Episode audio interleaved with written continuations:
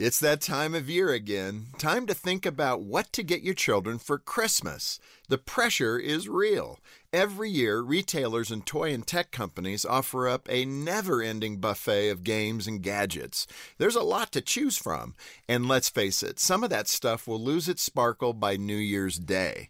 Before you stress out, I've got a great gift idea, one that I promise your children will love. The gift is you. Sure, children like to open presents for Christmas, but it's you they really want. It's you that they need, and it's always been that way. Journalist Arthur Gordon once wrote a story about the greatest gift he received as a boy.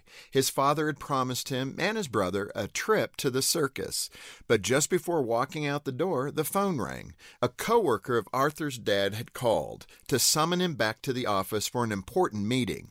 His dad told him no, the meeting would simply have to wait. After he hung up, his wife said, "If you need to work, the circus always comes back," to which Arthur's dad replied, "Yes, but childhood doesn't."